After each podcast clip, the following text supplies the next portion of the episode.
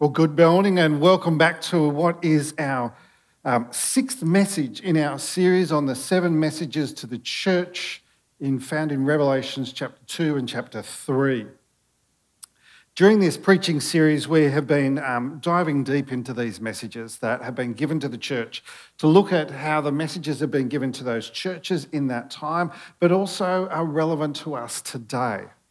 And we know when we read these passages, when we talk about the church, it is not about this abstract thing. It's not about the building. It's not about the places, other churches around.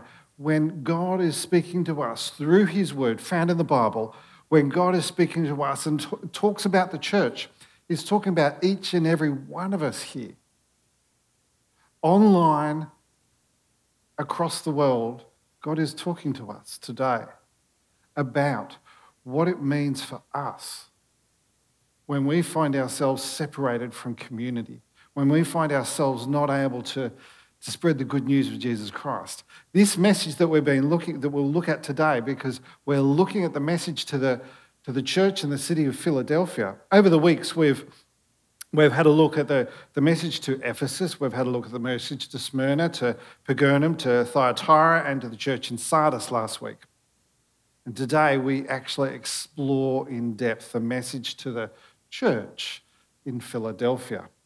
That is the city that is not in the United States. It's the city that's actually um, in, in that region within Turkey that we know that are the seven churches.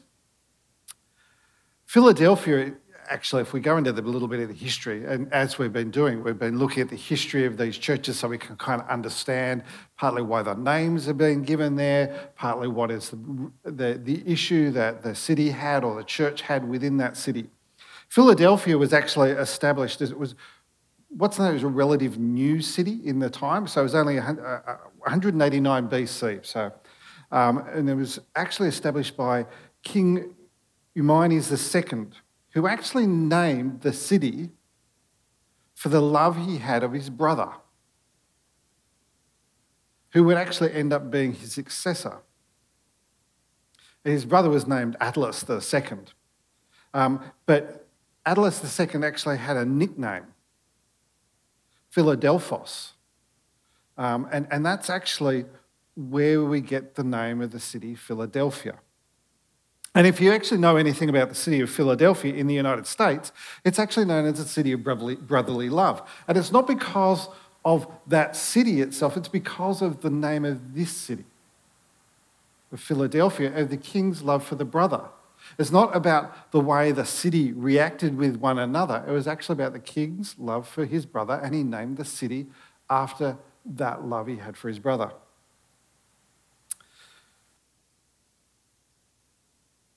The city of Philadelphia was actually not particularly far away from the city that we talked about last week, which is Sardis. And we know that Sardis actually suffered greatly with various earthquakes across that, the time and actually was destroyed and rebuilt, destroyed and rebuilt kind of thing.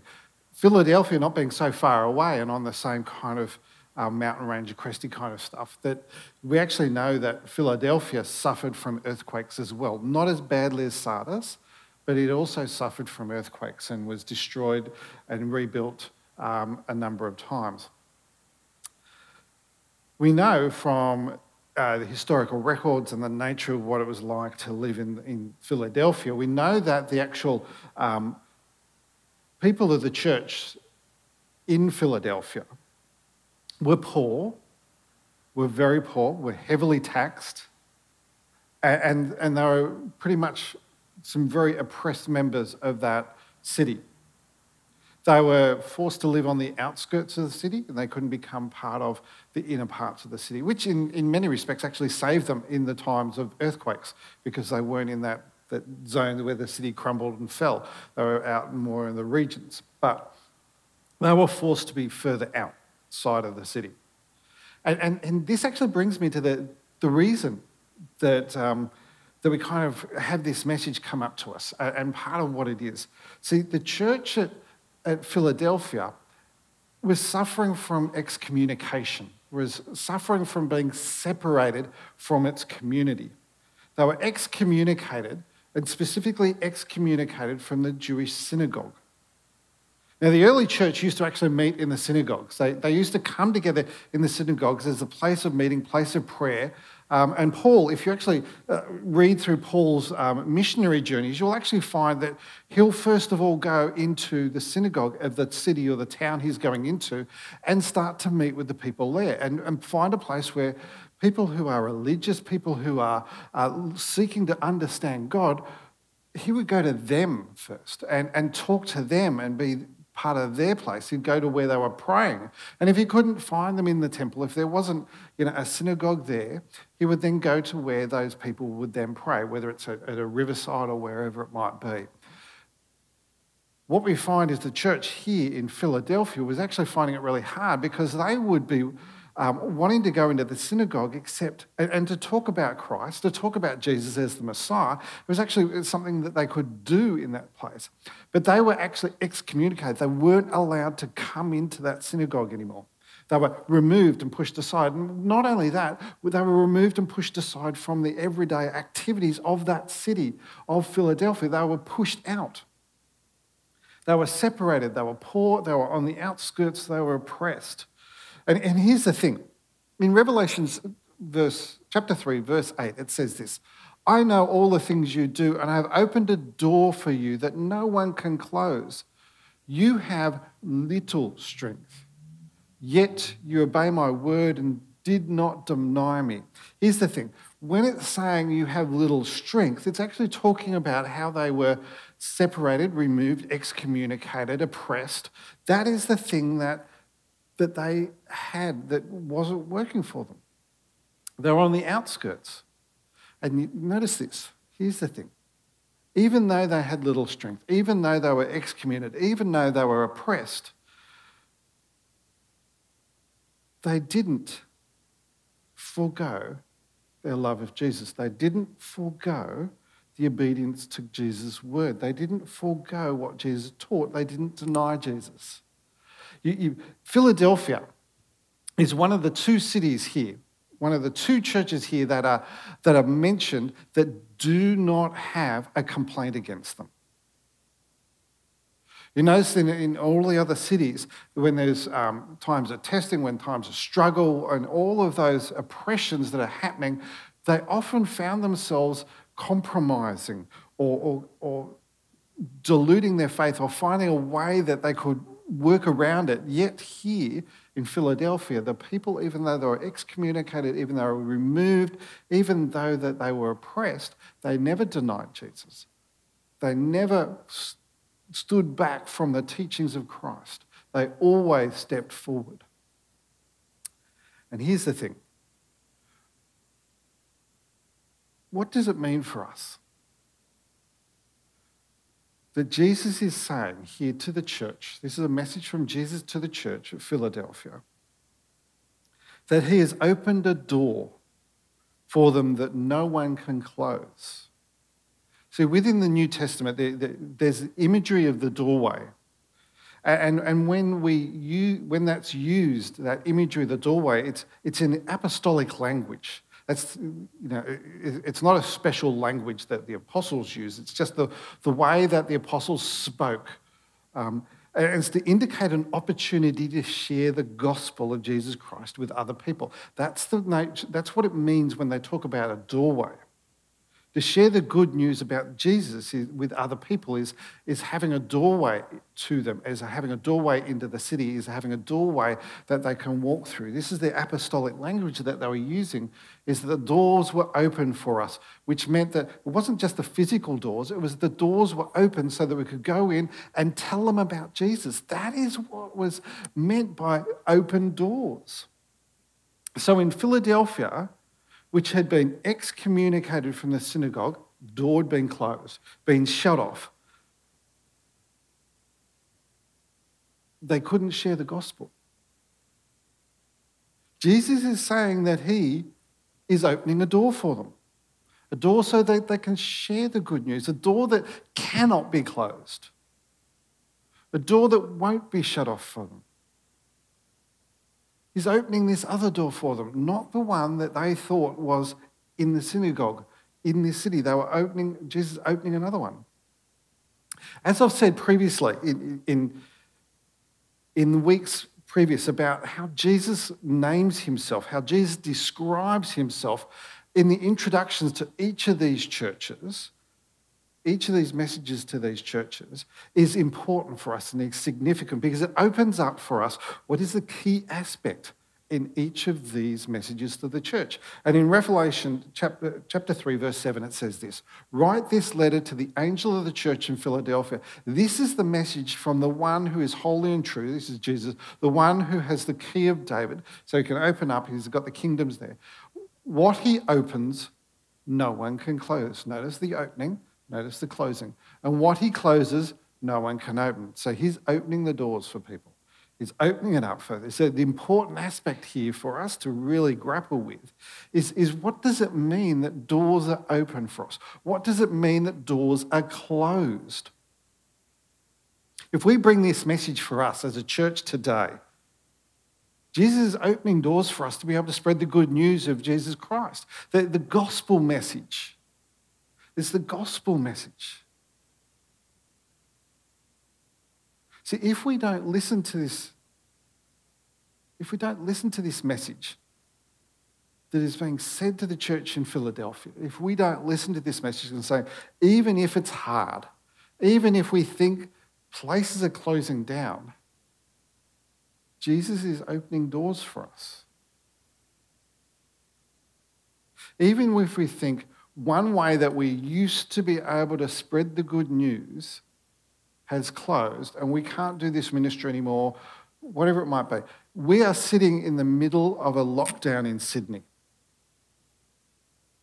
And if we thought the only way that we could spread the good news of Jesus Christ was by coming into a building and sharing the message in a way that we used to do worship, then we would be not here opening the door in front of us.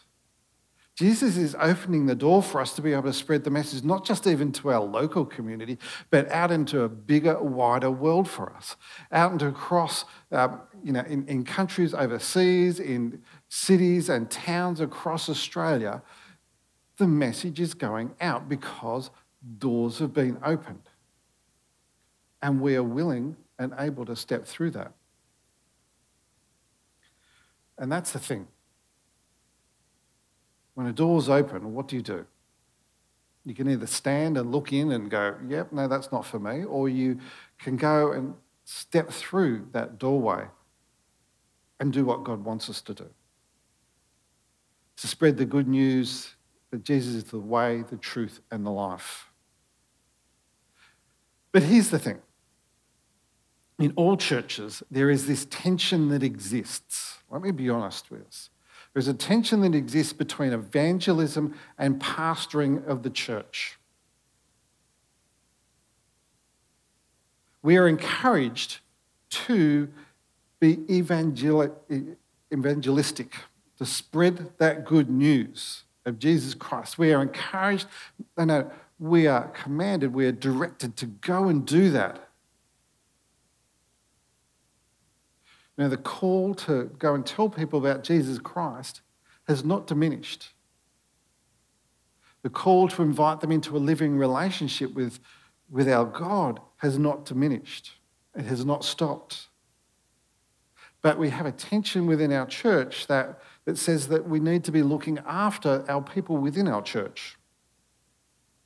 It's not an either or, it's not an exclusive one or the other, but there is this tension because if you've got a leader that wants to push more to the evangelism side of things, people feel a little bit neglected. But if you've got a leader that wants to just pastor the evangelism side, tends to get neglected. Here's what Ephesians chapter 4, verse 7 says.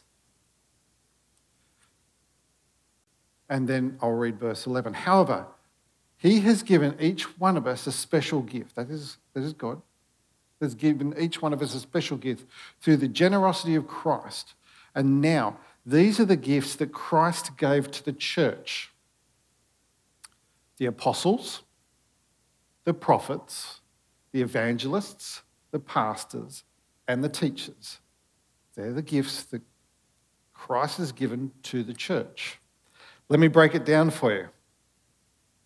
Notice this list of gifts that that Christ has given to the church. You've got the apostles and the evangelist.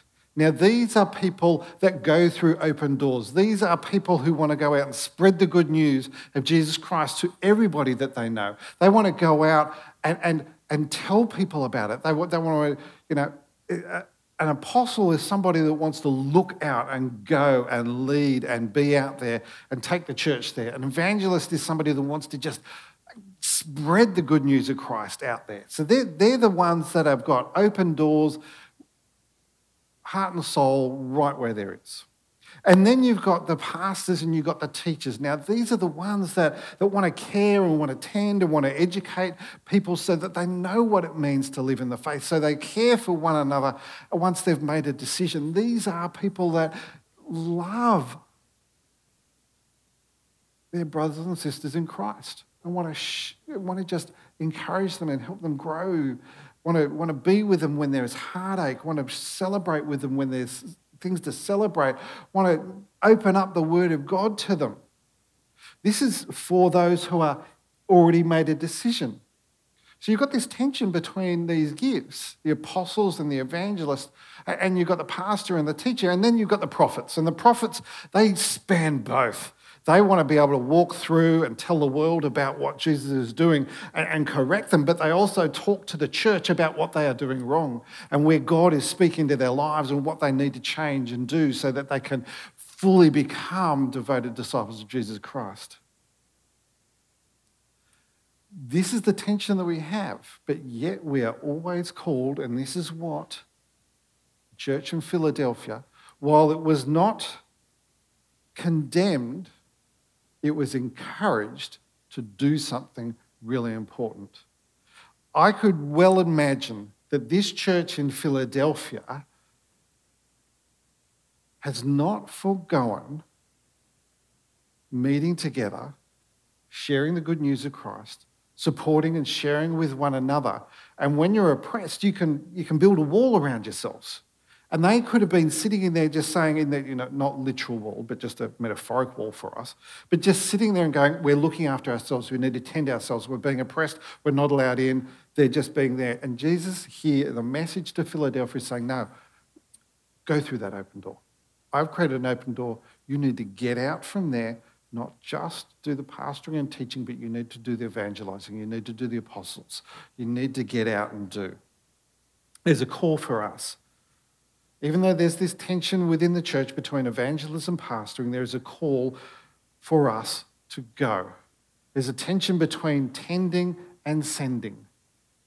There's a tension between tending the sheep and sending the sheep. This is the heart of the church. This has been at the heart, this tension has been the heart of the church throughout centuries and centuries.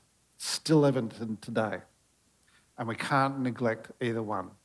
We need to live with that tension. We need to understand it. We need to claim it. It's when we don't claim it, when we don't understand it, when we just ignore it, is when we have problems.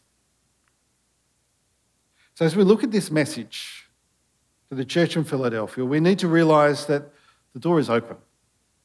It's not open because of the hard work that they were doing, it's because God opens the door. And we are invited to step through that doorway. When we feel like ministry is not working or not going our way, we need to come back to the, the to the call on the church to us. When we think church is not doing what it's, what it's meant to be doing, we need to come back to the call on the church for us. And let's come back to what Matthew 28, verses 18 onwards says. Jesus came and told his disciples, I've been given all authority in heaven and on earth. Therefore, go and make disciples of all nations. There's the, there's the open door, go and through it Go and do this. I have, you know, go and make disciples of all nations, baptize them in the name of the Father and the Son and the Holy Spirit. Teach these new disciples, here's the tending, here's the looking after, here's the teaching, here's the pastoring. Teach these new disciples to obey all the commands I have given you, and be sure of this I am, I am with you always, even to the end of age. See, here's the thing you know, you, have got this making disciples, evangelism, you've got tending and pastoring, looking after, tending that, the sheep teaching. So, the question we have for us today is this What door is God opening for you right now?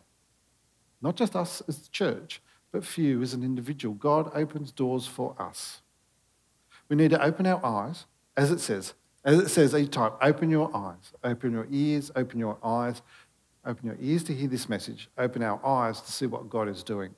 God is opening doors for us to spread the message of Jesus Christ. We know, and I love this quote from, from Mike Breen in his book, The Seven Churches, um, subtitled Being the Church in a Time of Crisis. And has this little thing We know that only God can open the door. So, what can we do to prepare? See, Philadelphia was a faithful church, a church marked by loyalty to Jesus and to no one other. Faithful Christians are the one that God is most able to use. So the Christians in Philadelphia were faithful in two ways. They were faithful in the face of of the persecution they were having upon them. They didn't fall away from the truth of Jesus. They didn't compromise themselves with false teachings and they were faithful to the word of Jesus. They didn't construe or change what Jesus had said. See, God opens up the doors to the faithful, those do not, that do not compromise their faith in Christ, who are willing to walk through that open door that the Holy Spirit is guiding us. The Holy Spirit is guiding our words and our path for all that we do. So let's just pray together. Gracious, loving God, we just we give you thanks that you continually challenge us. As a church, as individuals, you challenge us to, to see more clearly, to be more open with who we are as individuals. But Lord, help us to understand that there is always a tension between looking after and going out. And Lord, we know that we live in that tension as a church, but help us to be faithful. Help us to be seeking your presence in our lives. Help us to understand what you would have us do. Help us to, to go out into the world through the doors that you are opening, through the ways that you are teaching us, so that we can tell about the salvation that is only found in Jesus Christ. God, may you find us faithful today. May you find us willing, able, and ready to proclaim Jesus' name, the name above all names. Lord, we just pray this in your holy name. Amen.